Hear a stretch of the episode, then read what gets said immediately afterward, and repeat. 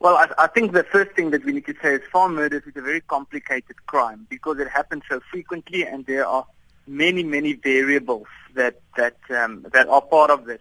So either way to generalize would be a problem. So we can't say that farm murder is a racial issue, but also we can't say that race is irrelevant because we know that there are some cases where some of the perpetrators make racist statements during the attack.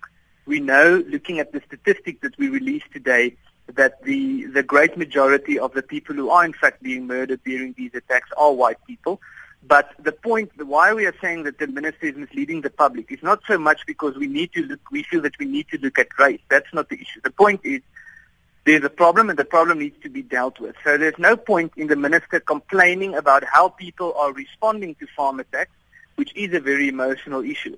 The problem should be solved by solving the problem, by having less farm attacks and less farm murders. So if there's not a problem with farm murders, you couldn't complain about the racial issue. Ernst, it sounds a little bit contradictory. Help me understand this. You're asking the minister to take race off the issue, but at the same time, you're putting it back on the agenda. Why should we consider race a factor in this discussion at all? No, I don't think you understood what I said. We're not saying that race should be a factor. We're saying that in many cases race is a factor, but we're saying that the minister is misleading the point, or misleading the public because this point is not really relevant. The race issue is not supposed to be a relevant issue. But instead of saying we need to do something about this problem, this is our plan of action, the minister carries on about the racial issue. So we're saying he's misleading the public because he's not addressing the core of the problem. The core of the problem is that people are being murdered.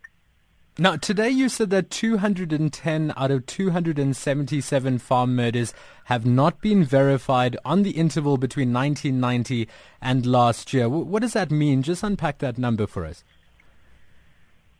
Can you just repeat that number that you said? 210 out of 277 farm murders have not been verified. What do you mean in that statistic?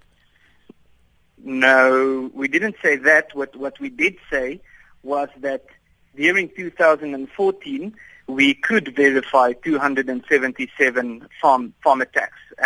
But we also say that this is a very conservative number because there are many, many farm attacks that are not reported in the media, that people don't even report to the police, which is a big problem. So we could verify at least 277 farm attacks during 2014, but we know that there are more than those. What do you think is a plan of action that should be put into place this year? Well, we're saying that there should be a dual strategy. The government should have a plan of action by means of prioritizing farm attacks and everything that comes with it. In other words, releasing statistics, maybe starting a specialist unit with a focus on safety of farmers.